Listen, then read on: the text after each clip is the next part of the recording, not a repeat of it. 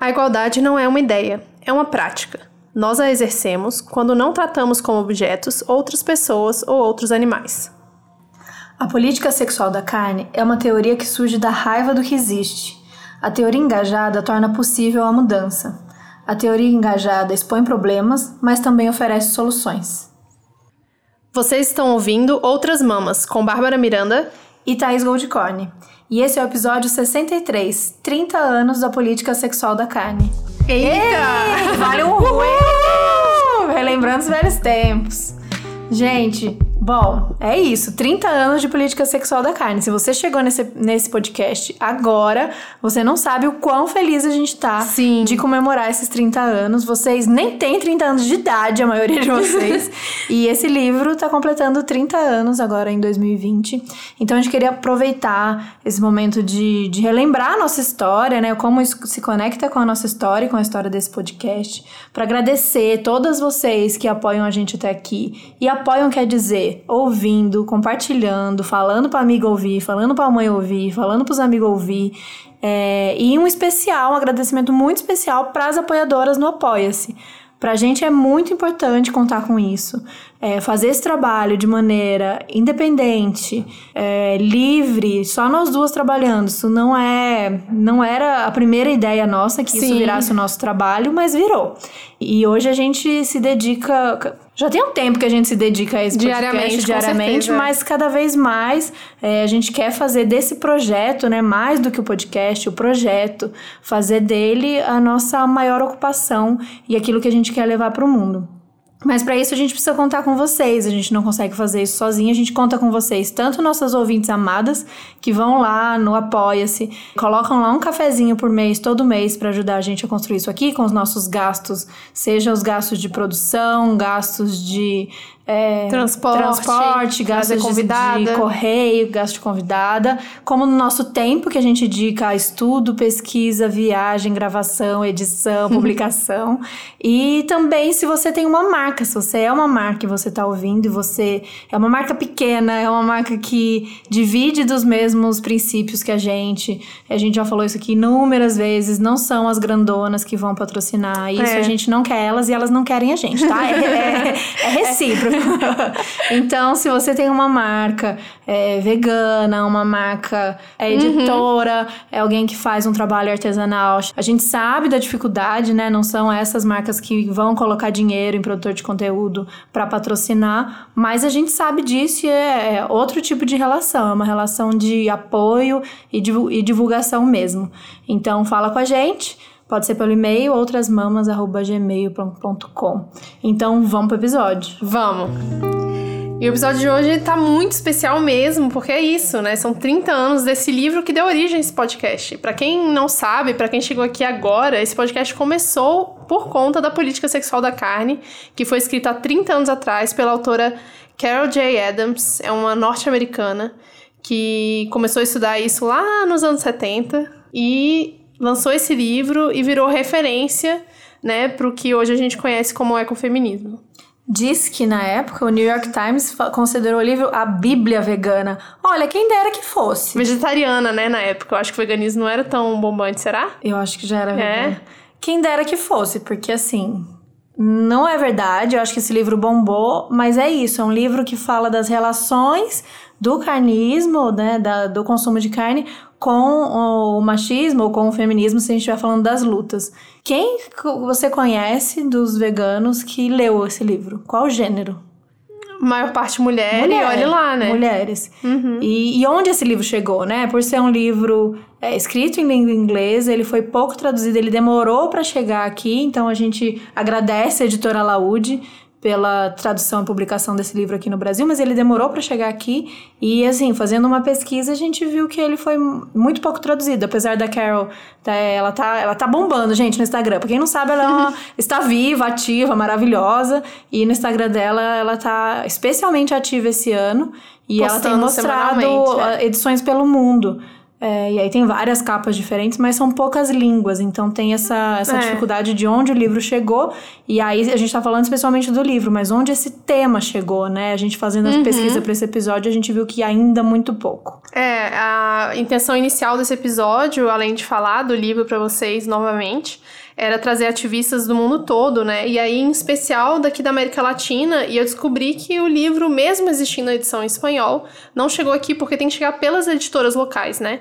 Então, na América do Sul chegou aqui no Brasil, no Chile chegou muito recentemente, coisa de tipo menos de 10 anos, então é, um, é uma questão ainda, né? Tem poucas ativistas falando da política sexual da carne na América do Sul.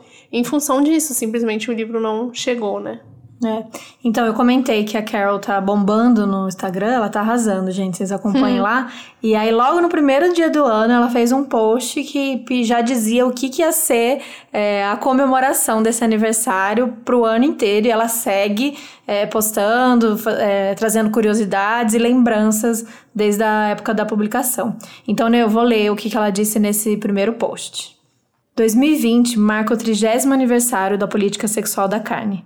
O livro introduziu a ideia de que os animais são referentes ausentes através do consumo de carne. Cunhou o termo proteína feminilizada para identificar a exploração das fêmeas na produção de leite e ovos.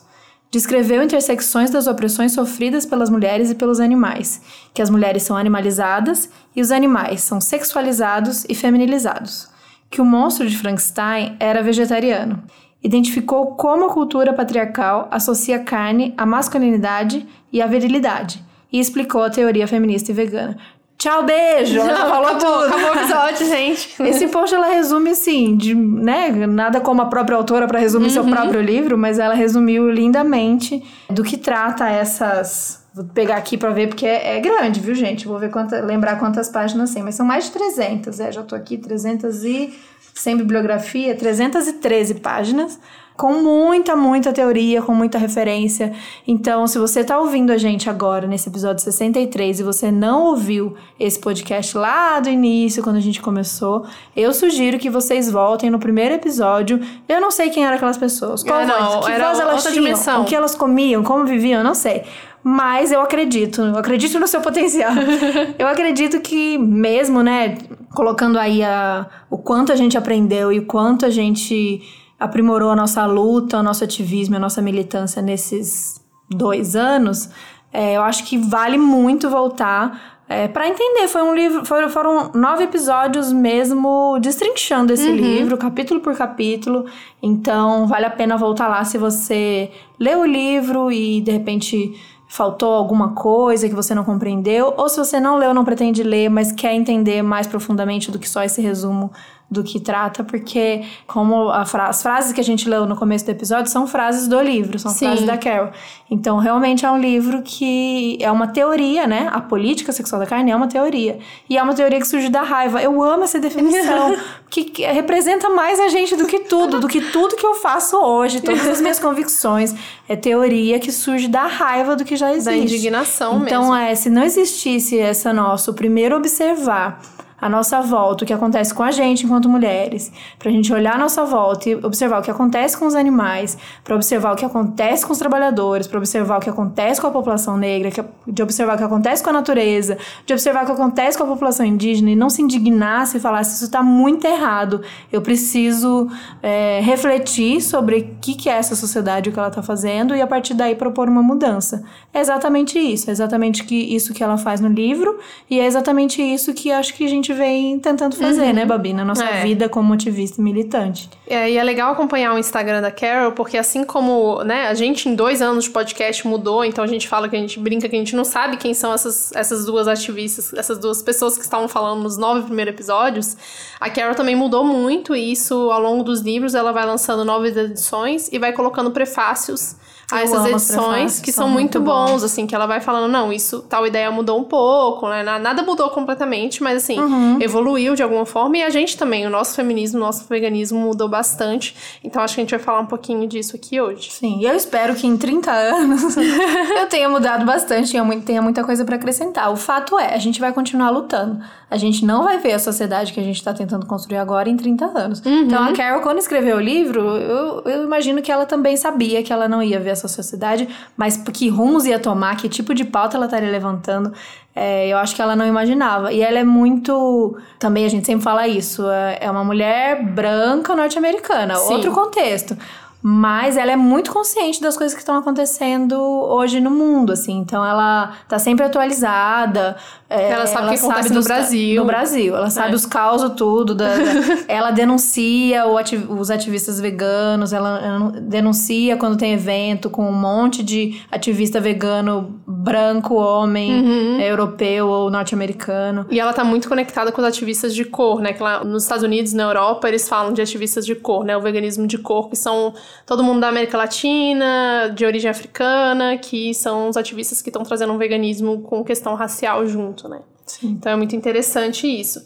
E aí, é, como eu falei um pouquinho antes, a gente foi atrás de ativistas que falem disso ao redor do mundo, né? Mas foi difícil achar, foi difícil contactar algumas pessoas, algumas pessoas responderam, mas ainda não mandaram a resposta final. Vamos ver se até o final da edição desse programa elas vão ter mandado. Mas a gente quer começar com a nossa digníssima que a gente sempre fala dela aqui, que vai ser um relato da Sandra falando da importância do livro para ela. Vai lá, Sandra. Quando eu li a Política Sexual da Carne, eu já era vegana há um tempo e eu já, já acho que eu já me definia como feminista. Eu estava no começo do, da minha caminhada né, com o feminismo, mas eu acho que eu já me definia assim, ainda estava estudando, aprendendo, e talvez por isso, por já ser vegana e já me considerar feminista, eu já tinha feito várias dessas reflexões que ela expõe no livro sozinha no meu canto, mas de maneira meio aleatória. Então, ter lido o livro me ajudou demais a não só colocar tudo isso em palavras, como a também enxergar a estrutura por trás desses eventos, dessas reflexões que na minha cabeça estavam soltinhos, né, meio desconexos e eu enxergar a estrutura que estava por trás e como tudo isso se relacionava entre si e como também o feminismo e é, a, minha, a minha luta vegana né, também estavam conectados e o oposto, né, como o machismo e o especismo estavam juntos, inclusive me ajudou a, a acho que até ressignificar uma coisa que aconteceu quando eu tinha 12 anos e que me incomodou durante muito tempo e eu não sabia como explicar esse incômodo, que era né, nesse no verão dos meus 12 anos, é, o meu um dos meus tios comprou uma casa com piscina e foi um alvoroço na família, porque foi a primeira vez que alguém na família tinha uma casa com piscina e era férias, então a gente passou o mês inteiro lá na piscina dele, toda a primaiada inteira. E 12 anos, né? Então aquele foi o ano que eu comecei a mudar e comecei a criar peito, criar bunda. E eu me lembro que durante esse mês inteiro, um primo meu, que é bem mais velho do que eu, se eu tinha 12 anos na época, ele já tinha mais de 30, esse primo passou o mês inteiro fazendo comentários quando me via de biquíni. E isso me incomodava demais. E o comentário que ele fazia sempre era: é, tá só o filé. Sempre que eu passava na frente dele, ele dizia, né? Você tá só o filé. Eu falava para os outros homens, pior ainda. Eu passava e ele virava para os outros homens e falava, ah, ela tá só o filé. E é uma coisa que tanto ela fala no livro quanto outras mulheres, eu acho que também falam, né, no livro que em algum momento da sua vida se sentiu como um pedaço de carne no açougue, ou no meu caso eu me sentia como aquele pedaço de carne na churrasqueira ali do lado, porque os comentários e os barulhos que ele fazia quando ele me via de biquíni eram os mesmos que ele fazia quando ele via ali o pedaço de carne de vaca assando na churrasqueira, sabe? Então, ter entendido que isso não, não foi um episódio isolado, único, mas que se inscrevia assim numa, numa estrutura muito mais profunda e que toda mulher já tinha passado por isso, entender as conexões por trás, eu acho que foi muito, muito importante para mim. E a outra coisa que o livro me trouxe é, a gente sabe que as mulheres são maioria no movimento vegano, tem muito mais mulheres veganas e vegetarianas do que homens, e o livro me ajudou a entender também isso, nessa né? resistência masculina ao fato de comer vegetais e como eles conectam comer animais com virilidade e masculinidade, potência sexual. E eu acho que me transformou numa tanto numa militante vegana mais eficaz, eu acho, porque eu entendo melhor os mecanismos de resistência ao antiespecismo, quanto também uma pessoa acho que mais com mais compaixão também, né, com relação aos homens entender de onde vem essa fragilidade aí que eles precisam estar tá sempre dizendo que tem que comer um pedaço de carne, senão fica broxa, senão não é mais homem, senão é viado. E embora ainda me irrite muito isso e me entristeça, mas acho que deu uma certa compaixão a mais para tratar com essas pessoas. Então eu só posso realmente ser extremamente grata pela existência desse livro.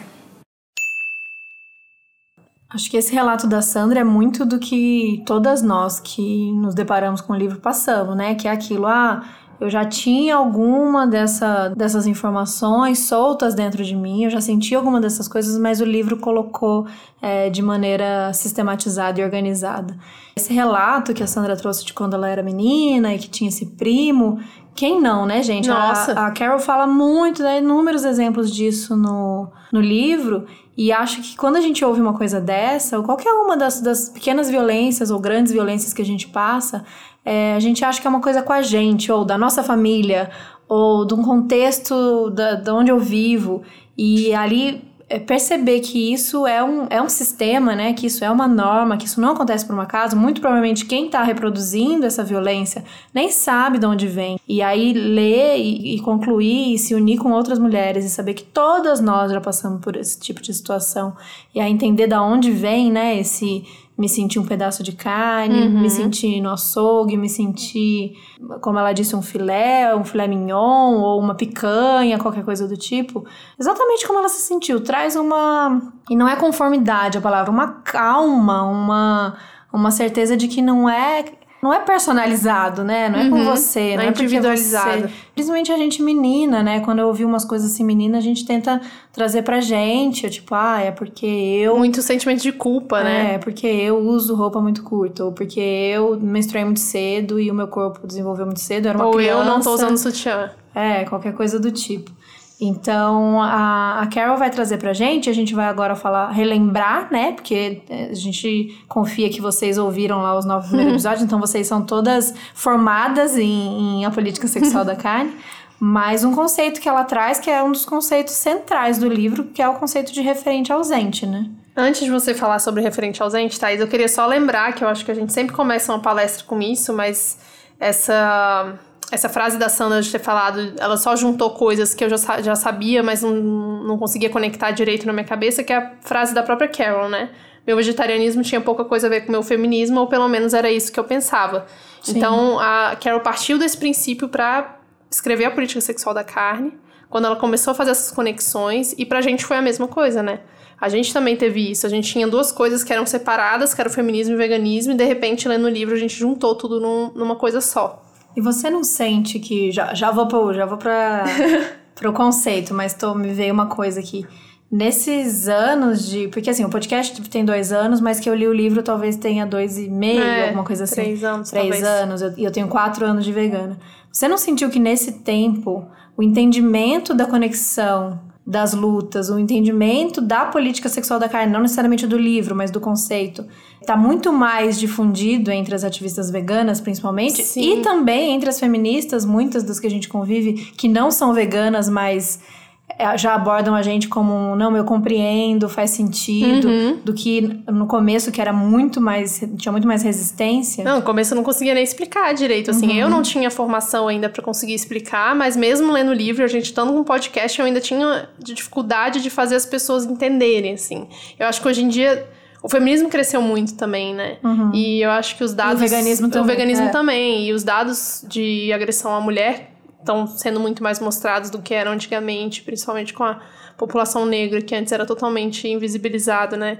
Então acho que tá mais fácil de fazer essa conexão. Sim. E eu acho que principalmente se a gente tá falando aqui do, do nosso da nossa galerinha que acompanha Instagram, podcast e tal, a gente é, tem que reconhecer, tem que dar esses créditos ao nosso trabalho aqui, uhum. ao trabalho da Sabrina Fernandes, ao trabalho da Sandra Guimarães, ao trabalho de várias mulheres, de, de, da Dani Rosendo, de várias mulheres que junto com a gente é, trouxeram essa visão e que de repente ficou mais palatável, é. né? Porque era uma coisa de. O que, que vocês fazem? Ah, um podcast falando sobre das conexões é. sobre veganismo e feminismo. Era uma cara tipo, o que que tem a ver uma coisa com a outra? Assim, Sim. elas estão bem doidas. Que, qual é a relação?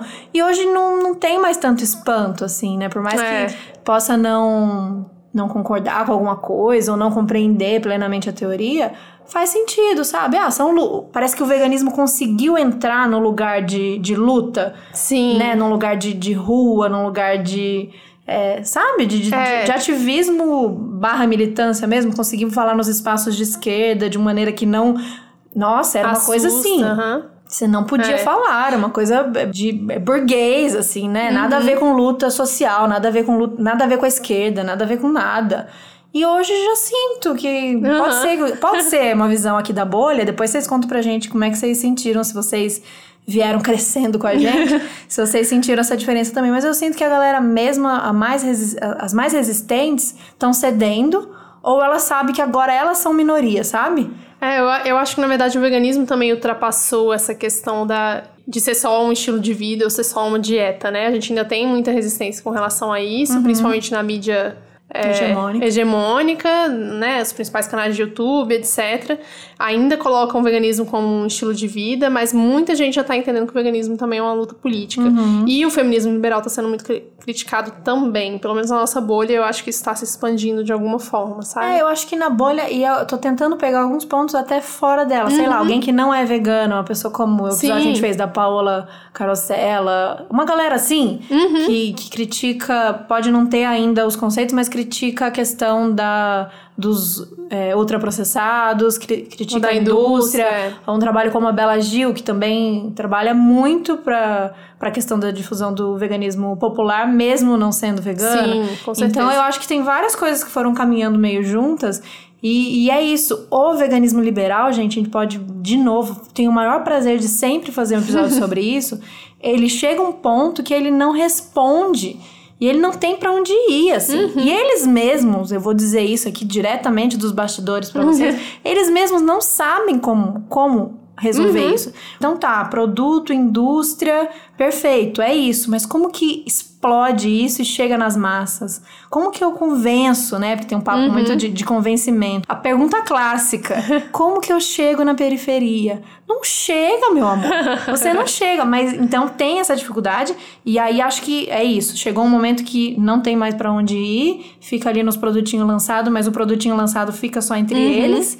E aí a, a, resposta, gente, a resposta é trabalho político mesmo. A resposta é a gente fazer essas conexões cada vez mais e conectar esse trabalho com, junto com o trabalho de alimentação saudável e popular, junto com o trabalho a voz indo embora, junto com o trabalho de que a gente tem falado tanto aqui, por isso a gente tem batido tanto nessas, nessas questões da agricultura, da reforma agrária, de como nossos por... alimentos chegam até a gente, uhum. de como de, de, política mesmo, porque senão, bom, já viajou, né? Já, Vambora. tudo bem. Vamos Foi voltar então é pro É assunto que deixa a pistola, é. a gente levanta até a voz.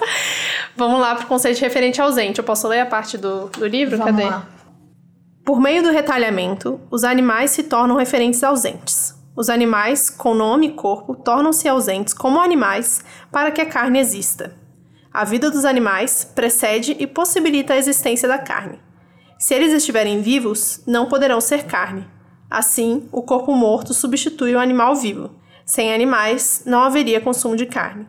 Mas eles estão ausentes do ato de comer carne, por terem sido transformados em comida. Bom, é isso também. Eu acho que a gente pode parar por aqui, não, brincadeira.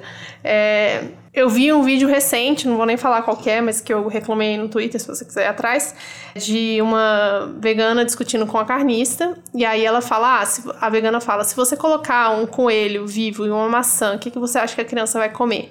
Aí a mulher que é carnista, que só come carne, na verdade, ela fala. É, ela não é carnista, ela se é. diz carnívora. Carnívora, porque não é que exatamente. Ela come é, exatamente. Um pouco de carne, um pouco isso? de salada. Eu vi o começo, ah, tá. depois não aguentei de vergonha ali. ela só come ela carne. Ela só come carne, porque ela diz passa mal se ela, se ela sentir o cheiro de arroz, ela vomita, ou de cenoura. Tipo, pelo amor de Deus, mas tudo bem.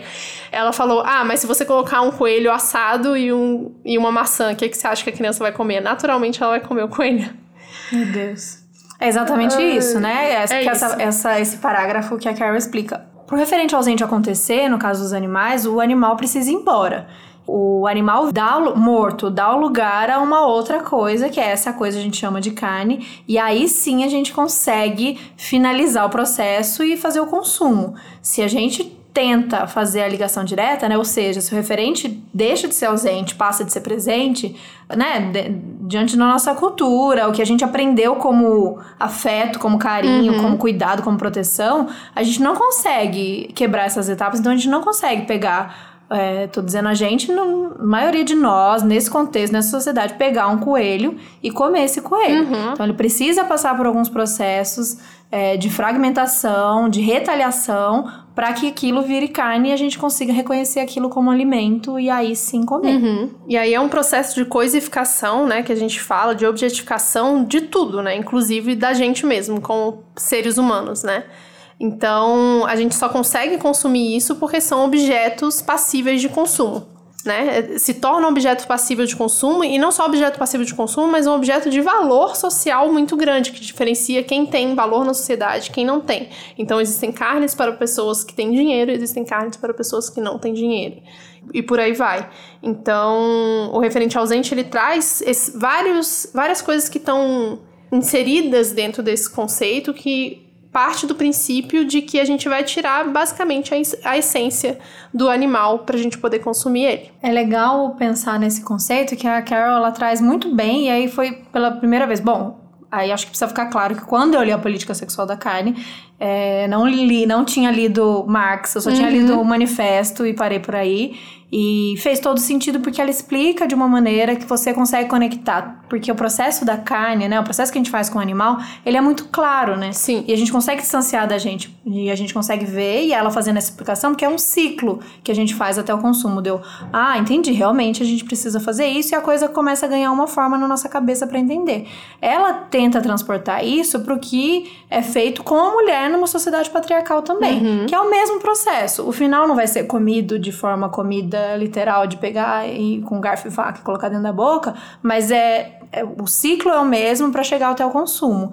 Então, como que numa sociedade patriarcal um homem consegue numa rua com uma mulher passando pegar e falar, ou oh, lá em casa gostosa, vem aqui, qualquer coisa do tipo, ou ah, comeria, ou qualquer coisa, ou como, né, vamos uhum. contextualizar 2020, Big Brother Lucas Sim. falando em relação a Mari, se eu, só não comi porque eu não tava com fome. Sim. Essa foi a frase dele em relação a uma mulher. Então, como, como é, um homem nessa sociedade, né, que tá posta dessa maneira, consegue é, desumanizar, coisific, coisificar um corpo feminino dessa maneira, e isso aí falando mínimo, né, que é em linguagem e tal. O, o pior caso seria um, um é, tipo estupro e uhum. morte. Mas enfim, ele também passa por esses mesmos ciclos. Então é, o coisi, é a fragmentação, coisificação e depois o consumo. Uhum. É a mesma coisa. E aí, beleza, ficou super claro na época para mim, deu, nossa, realmente acontece isso, nossa, nós mulheres somos coisas, e sim, os animais são coisas. E aí, mais recentemente, né, entrando em contato com teoria marxista, lendo mais coisas, eu falei, nessa sociedade capitalista, todos nós passamos é por, esse, por esse processo. Uhum. Então, de novo, nossa, vai virar a minha nova Sandra Guimarães, vai virar Ana Paula Salviati, que ela fala sobre o homem mercadoria, nesse, naquele mesmo episódio que a gente indicou, que foi o do Teologia de Boteco. Que é sobre essa, esse mesmo processo, esse mesmo ciclo que precisa acontecer com o trabalhador para que ele vire só uma mão de obra para trabalhar pro capital. Uhum. Então são os mesmos processos. Ah, isso quer dizer o quê? Ah, isso quer dizer que todos nós somos explorados da mesma maneira e que somos, somos todos seres humanos estamos todos no mesmo barco? Não.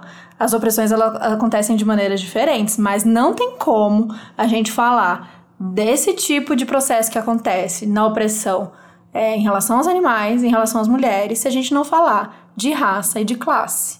Sim. Então hoje a gente consegue ter essa visão mais geral do que, do que acontece de uma forma toda, e por isso que a gente fala mil vezes que uma sociedade patriarcal anda de mão dada com a sociedade capitalista, porque elas basicamente funcionam sobre as mesmas fórmulas, e a sociedade carnista. Com certeza.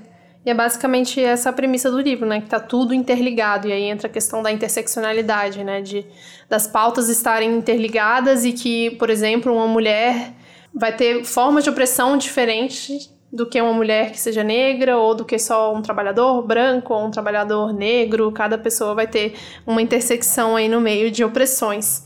É, e disso ela tira alguns conceitos muito interessantes também, que é de proteína feminilizada e das próprias mulheres que são animalizadas, né? A partir dessa, dessa coisificação, dessa objetificação e fragmentação dos seres.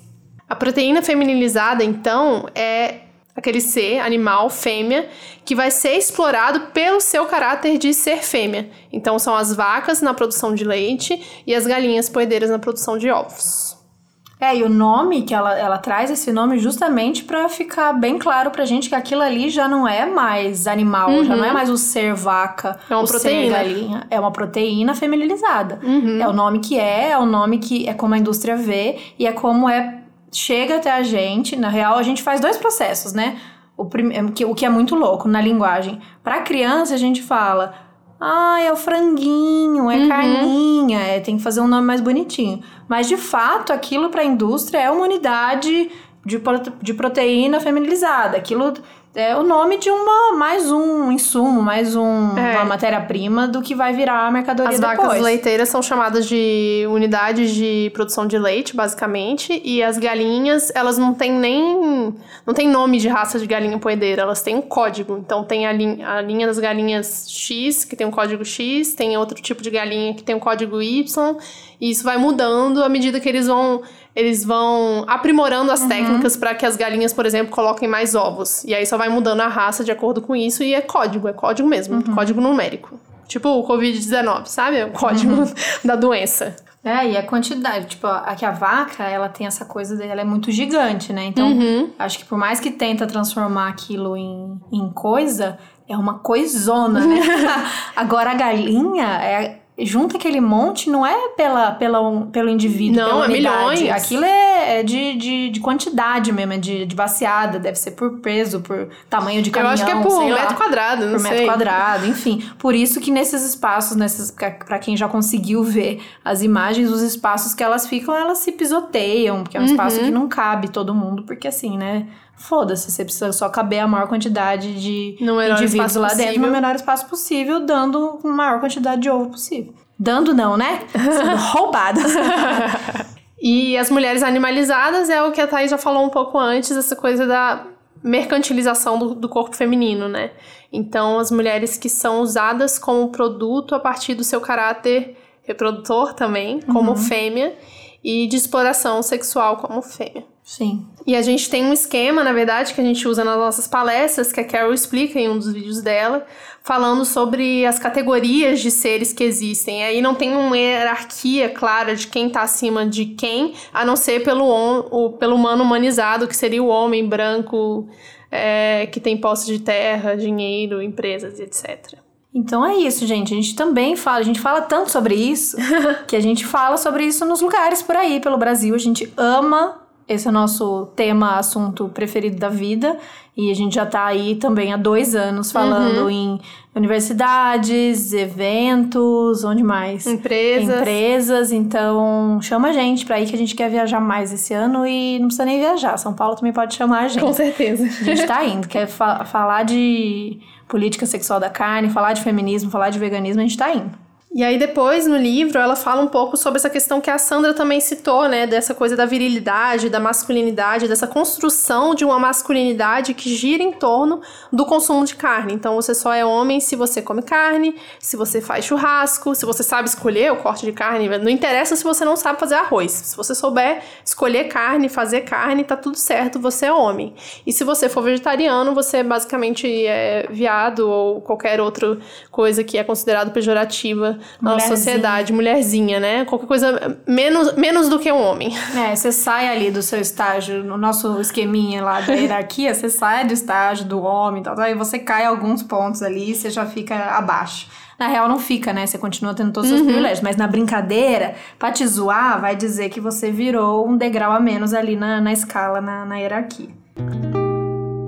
E, gente, tá tão divertido voltar no meu livrinho, porque eu tô aqui com ele, fazia um tempo que eu não pegava ele, porque esse livro aqui, eu não sei dizer quantas vezes eu já li, reli, voltei, consultei. E aí é muito legal ver, porque eu realmente conversei com, com a Carol tantas vezes, tem umas, é, uns comentários, ele é inteiro grifado. Aí tem, tipo, palmas, tem arrasou. Te amo, Carol. Te amo, Carol. ah, é muito, muito legal lembrar dessa fase da, da vida. Parece que foi uns 10 anos, né? Mas é porque realmente, para quem me conhece, sabe, e vocês também que acompanham, o quanto a coisa aconteceu e o quanto eu mudei, assim. Uhum. Eu me sinto, eu sinto que esse livro foi o marco, assim, na de me tirar da, da inércia de que eu tava levando a minha vida, assim, de ah, é isso, tem umas coisas ruins aí no mundo, detesto. Não, sim, sou feminista. Mas faz parte. Sim, sou de esquerda. Mas, ah, é, o que, que eu posso fazer, né? A vida é Nada. difícil. Nada. Deixa eu trabalhar aqui e viajar quando der e ficar tranquila aqui nos meus privilégios.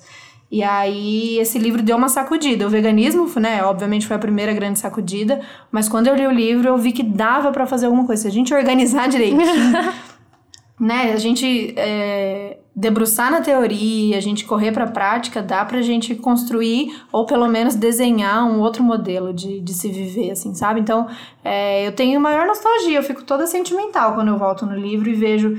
Eu, eu tenho a sensação, gente, é só dois anos e pouco atrás, eu ainda eu já era essa velha de guerra aqui. Minha sensação é que era uma menina, sabe? Uhum. Sabe uma menina descobrindo coisas assim? Tem uns comentários muito fofinhos. Parece uma, uma adolescente lá chorando, escrevendo do lado: Meu Deus do céu, é isso, obrigada, Carol. Ah, é muito fofinho.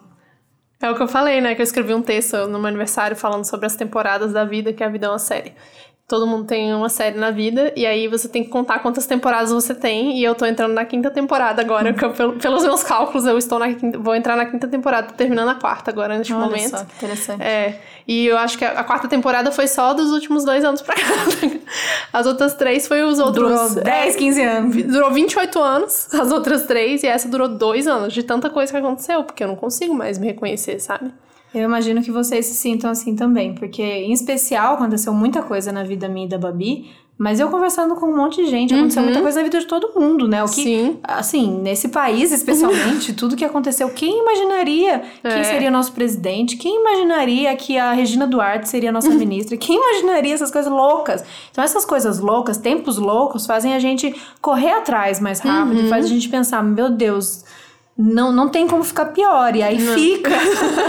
é uma surpresa nova cada dia. É, e acho que isso impacta, né? Não tem é. como, impacta na nossa vida. E aí, especialmente coisas é, pessoais que acontecem, seja saídas de trabalho, mudanças de carreira, mudança de cidade, términos, separações. E isso dá realmente uma, uma acelerada ali na, uhum. na temporada da vida. A minha, minha vida não é uma série da Netflix, tá? Minha vida é uma novela do Manuel Carlos. a minha é uma série da Netflix, é meio adolescente, às vezes, eu acho. Mas eu tô entre isso e ser igual The Way, que são várias dimensões. E aí, cada hora, elas meio que se cruzam, assim, e as, as bárbaras das várias dimensões se encontram, sabe? Entendi. Eu acho que a vida é assim, na verdade. Eu sempre acreditei que existia é. isso desde, sei lá, assistir esses filmes lá na minha adolescência, feito borboleta, ou sei lá, sabe? É, tipo, quando, quando, você olha pra trás e você se vê numa situação e você fala, era eu mesmo, não é possível que era eu, sabe? É, já trocou. Eu acho que é isso, já trocou, trocou, é outra pessoa. é outra versão de mim. Hum. Tá, enfim. Continuando, pra resumir também tudo isso que a gente falou e tudo que a Carol fala no livro, a gente pediu pra Dani Rosendo, que é a nossa maior referência de ecofeminismo no Brasil Sim. hoje em dia, para ela falar sobre o impacto do livro para ela e tudo que a Carol ensinou e trouxe de discussão. Vai lá, Dani. Carol Adams foi uma das primeiras autoras ecofeministas com as quais eu tive contato lá por 2008 e ela foi um grande marco para mim nos tanto dos meus estudos quanto na minha pesquisa quanto no meu ativismo é, e a política sexual da carne tem um papel muito importante nisso né? Eu acho que não é só a política sexual da carne, mas também a política racial da carne, para a qual ela chama atenção, que faz muita diferença, eu acho que na nossa formação e no, no nosso ativismo feminista, porque é, naquela época eu já era vegana há alguns anos, mas é, eu entendi o veganismo já como uma questão ética e política, mas muito fundamentada na linha de, de argumentação seguida pelos homens, né, que trabalham com essas questões de hum, ética e política, né, em relação à alimentação, em relação ao especismo. Então, a minha percepção sobre esses temas era formatada por essa argumentação, né, por exemplo, de Peter Singer e Tom Regan. Então, como a gente via, né, essas questões do veganismo em relação é, não só né, à alimentação, mas a toda forma de exploração dos animais, né, essa forma opressora de, de nós nos relacionarmos com os animais. E a partir da leitura da Care Adams e da compreensão da política sexual e racial da carne, foi que eu consegui perceber a relação entre alimentação e veganismo e o veganismo como uma questão feminista, né, a partir da compreensão de que o feminismo não é uma questão neutra em relação a gênero, dada a exploração da capacidade reprodutiva das fêmeas de outras espécies, em especial aqui, eu diria, das vacas e galinhas para a produção de leite e ovos. Então, eu acho que faz uma diferença muito grande né, ter essa perspectiva ecofeminista e ter essa compreensão da política sexual e racial da carne é, na nossa formação e no nosso ativismo para conseguir compreender a relação entre essas duas esferas, né? A questão da libertação animal, mas a questão da libertação humana também. E esse é um ponto né, de, de interseção muito forte, é, em especial para as mulheres, né, que estão sujeitas também a todo esse sistema de opressão.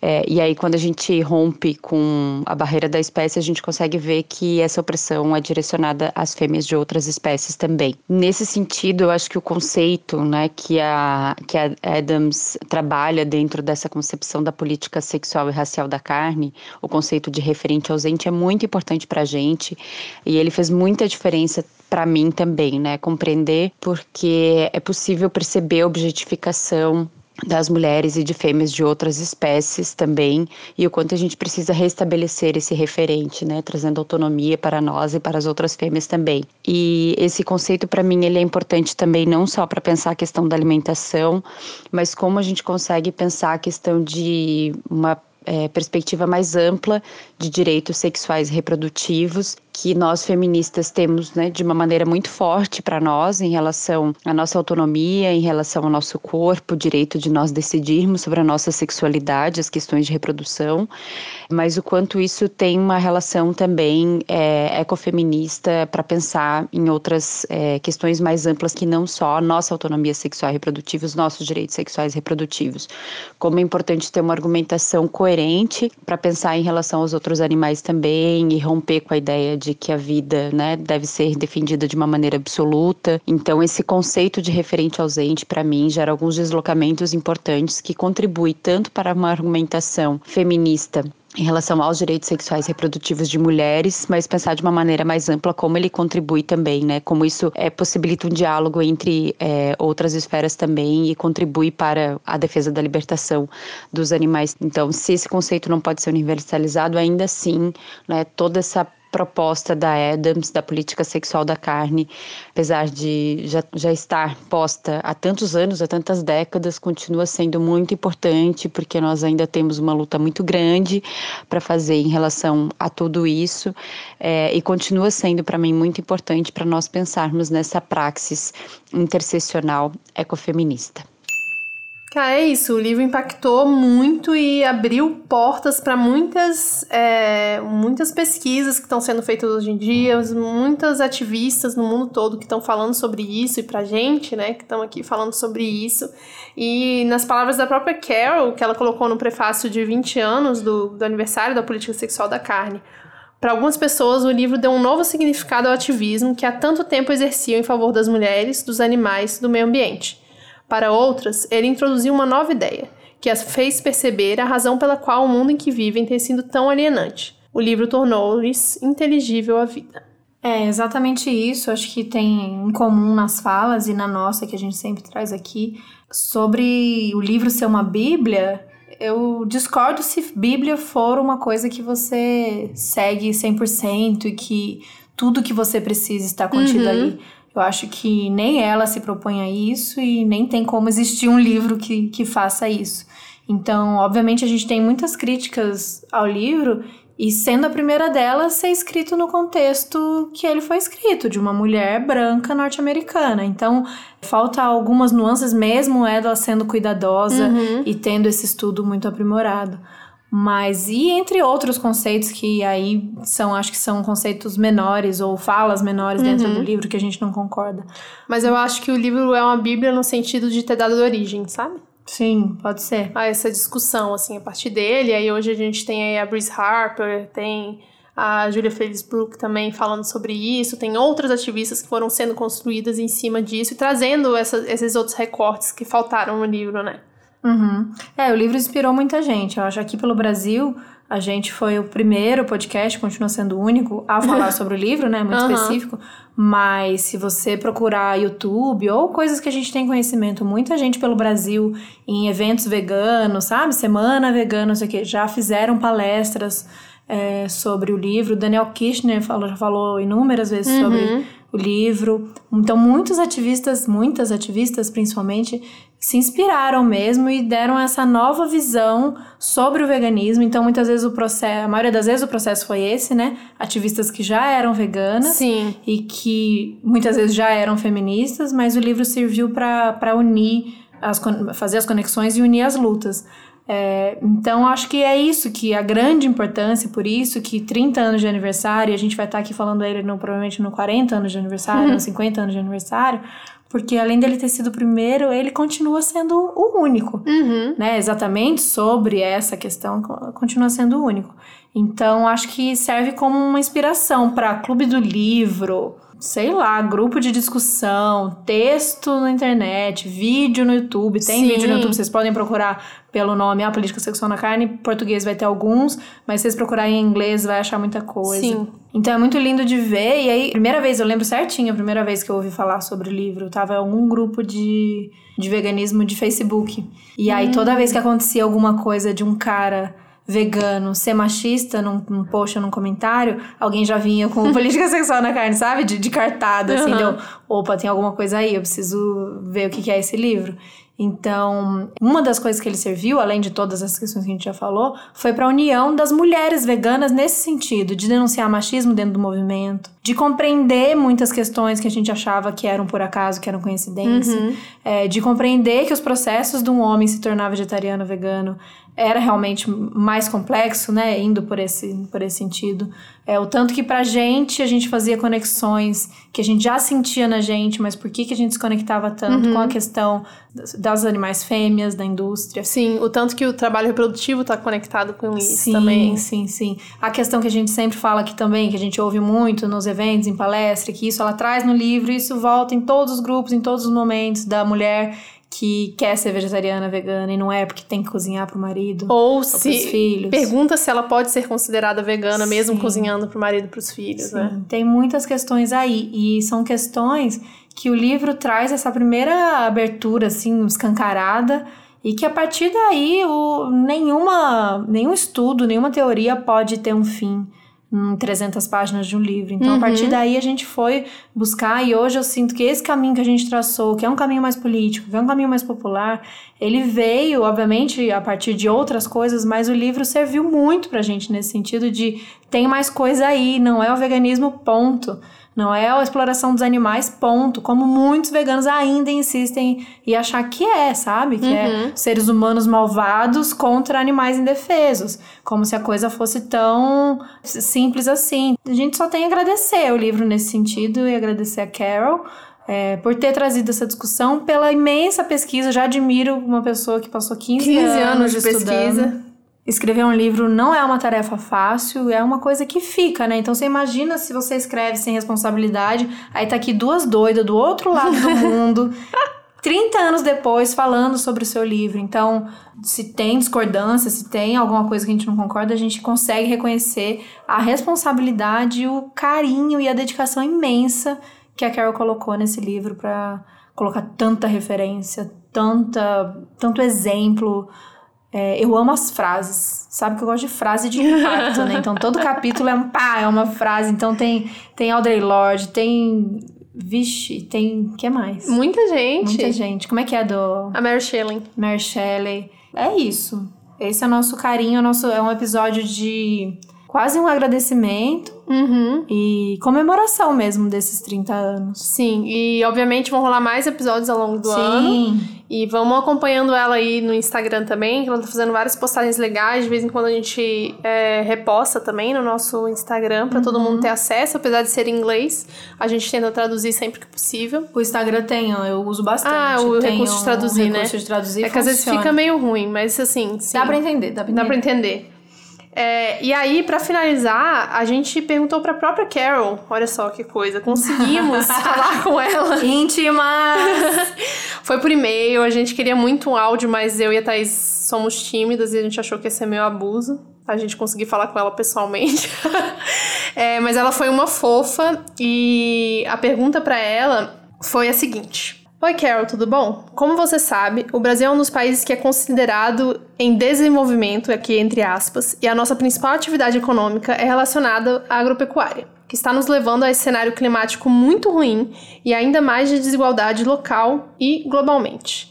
Dessa forma, como você vê a importância do seu livro hoje, 30 anos após a primeira edição, dentro desse crescimento atual de governos ultraconservadores, do crescimento da agroindústria e de toda a crise econômica que está acontecendo? E aí ela respondeu, muito fofa e bem, eu achei bem norte-americana, porque é cheio de expressões bem exageradas, assim. Uhum. É, quer ler, Thais? Pode ler a resposta dela. Eu vou falar, vocês imaginem na voz de Carol J. Adams. Oi, Bárbara. Mentira, ela não fala isso. Eu acho que você capturou de maneira extremamente precisa e deprimente os problemas que enfrentamos hoje. Acho que houve uma reação contra os valores progressistas e contra as pessoas que vêm lutando pelos avanços sociais. Dizem por aí que Donald Trump decidiu concorrer à presidência quando Obama riu dele. Os homens brancos em nosso país enfrentam desafios ao poder que eles acham que têm, e isso criou neles a necessidade de alguém que falasse por eles. O Trump veio com sua grosseria e misoginia, e eles o ajudaram a vencer. Trump também é um exemplo de alguém que se beneficia da política sexual e racial da carne. Ele e seus amigos não querem ser confrontados pelas mudanças climáticas. Eles querem preservar em suas mentes um mundo de poder e sucesso que formaram com a sua própria história. É estranho porque nos Estados Unidos há pelo menos 20 anos os republicanos, partido de Donald Trump, aceitaram os fatos das mudanças climáticas. Não é uma questão de crença, é uma questão de fatos. O privilégio protege o privilégio. E é assim que funciona a política sexual da carne. No livro eu argumento que uma cultura patriarcal quer ser lembrada a cada refeição. A carne, o centro da refeição, é tão importante como símbolo que o fato de uma crise climática não parece capaz de perturbá-la. Não devemos esquecer que no Brasil, um vendedor de hambúrguer vendeu hambúrgueres chamados Maria da Penha, com repolho roxo, com um dos seus ingredientes. Quando criticado, o proprietário disse que era uma homenagem e mudou o hambúrguer para censurado. Vocês lembram disso, gente? Eu não lembrava, e aí eu fui atrás da matéria e fiquei chocada. De novo. Sim. Então é isso, a Carol tá completamente ligada no que tá acontecendo. E esse exemplo, a gente tem, assim, exemplos diários, né? Seja na mídia, Big Brother, rede uhum. social, algum restaurante, grupos. Isso para colocar nas coisas mais leves. De como a política sexual da carne se dá todos os dias, em tantas relações, em tantas situações, microviolências. Então, esse caso teve outros parecidos dessa coisa uhum. de fazer piadinha com Maria da Penha. Isso é recorrente, assim. Um cara que vende hambúrguer acha por bem, acha que é interessante, uhum. acha que é marketing, acha que é legal. Zoar com uma coisa tão séria, né? E se você procurar, o print era do iFood, assim, do pedido era repolho roxo com o olho o, roxo o ressaltado, roxo... sabe? O olho roxo. Como se fosse. Ah, assim, do repolho. Um soco, é, tipo um ah. soco na cara que a mulher levou, Sim, entendeu? ele deixa em. Em, em, em roxo, em tipo roxo, bold, assim, é. é. E aí depois isso, ainda depois de criticado, não é que entende, pede desculpa. Deve, provavelmente a nota deve ter sido. Vocês se sentiram ofendidas, uhum. então vou trocar. E aí faz essa piadinha colocando como censurado. Ah, pra acabar, é. né? E isso é aplicado desde um restaurantezinho, como na né, na micro e macro política e que a gente tem um presidente que não só fica com eu quero uma expressão aqui que não seja horrível, especista. não seja especista nem homofóbica da relação do, do, nosso presidente com o presidente dos Estados Unidos. Você queria falar Fica puxando o saco, é. não, não, é, é o nome das bolas. Também não é uma expressão muito boa, né? É, mas capacho. que fica. Que é basicamente um capacho do, do Donald Trump. E tá ali entregando as nossas terras, a Amazônia, para Estados Unidos e Europa. E o que e, mais eles quiserem. E o que mais eles quiserem, ele tá dando e, enfim, acabando com o país. E é isso, né? O privilégio tentando manter seu próprio privilégio uhum. ali no topo, sem querer perder nenhuma fatia da, do rolê. E ela respondeu isso muito bem. Ela é muito fofa, gente. Uhum. Todos os e-mails dela foram muito legais até chegar nesse e-mail final. E eu acho que resume bem. E ficamos por aqui. É isso. Mas voltamos logo, logo mais com o mesmo tema.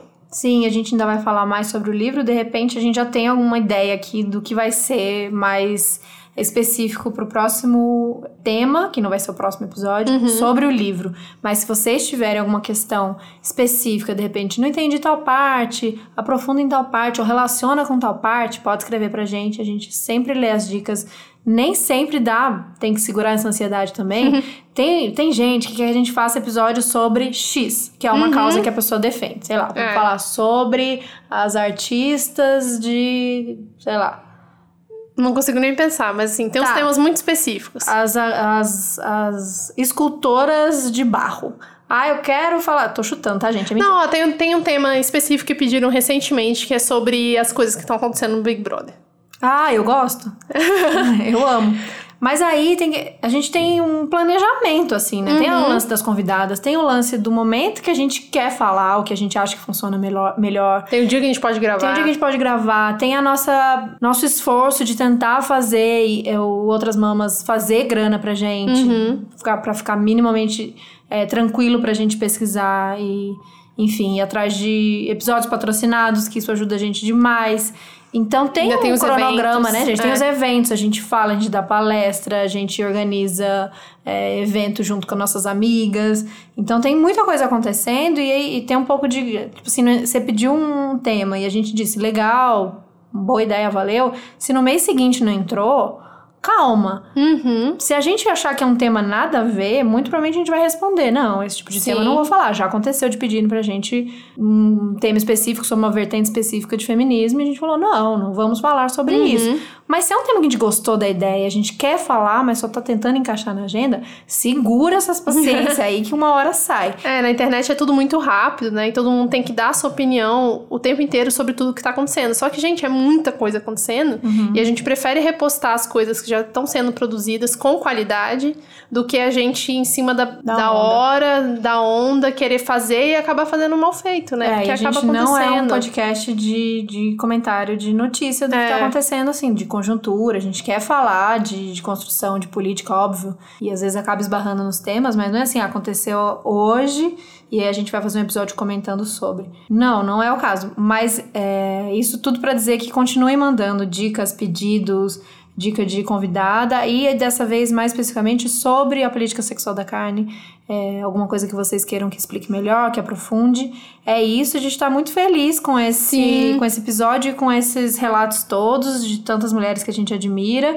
E, gente, falar com a Carol, você tem noção? Gente, tudo bem, foi uma troca de e-mail? Foi uma troca de e-mail, mas a gente está estreitando uma relação, tá no momento da paquera, daqui a pouco a gente já vai uma coisa mais presencial. Daqui a pouco sei. a gente manda um vídeo. Podemos. Imagina a gente trocando o áudio de WhatsApp. Nossa, ia ser demais. Será que ela tem WhatsApp? Claro que ela tem. Ah, eu não sei. WhatsApp é muito do Brasil? É, é muito do Brasil o WhatsApp. Mas tudo bem, ela pode mandar um áudio no Instagram. É, áudio no Instagram, Instagram a galera ser. manda. Aliás, não mandem áudio no Instagram. porque ele corta em um minuto, não é interessante. Sim, é verdade. É isso, gente. A gente fez esse episódio aqui, era para ser um episódio bem focado no tema, mas a gente tá aqui viajando, falando de outras coisas, porque a gente tava com saudade de gravar. E de relembrar que foi o início desse podcast, então deu muita saudade daqueles tempos. Então, acho que outro comentário que vocês podem fazer, e eu peço pra vocês fazerem isso na publicação do Instagram, é quem leu Política Sexual da Carne junto com ah, a gente. bem legal. Quem ouviu lá no início, como foi para vocês? Então, se a gente tem aqui o relato das ativistas, dessas mulheres, como o Política Sexual da Carne impactou a vida delas, eu quero saber de vocês, como impactou a vida de vocês. Para quem, isso, comentem isso no post do Instagram. Para quem ainda não tá no nosso grupo do Telegram, ele é muito legal para isso também. Então, de repente, entrem lá, ou quem já tá lá, vamos falar sobre isso. É, como a política sexual da carne impactou o ativismo de vocês, ou a forma que vocês veem o mundo, o veganismo de vocês, ou o feminismo de vocês, o, o quanto isso mudou. Tá bom? É isso, gente. É Até isso, o próximo. Gente. Valeu tchau, demais. Tchau. Um beijo.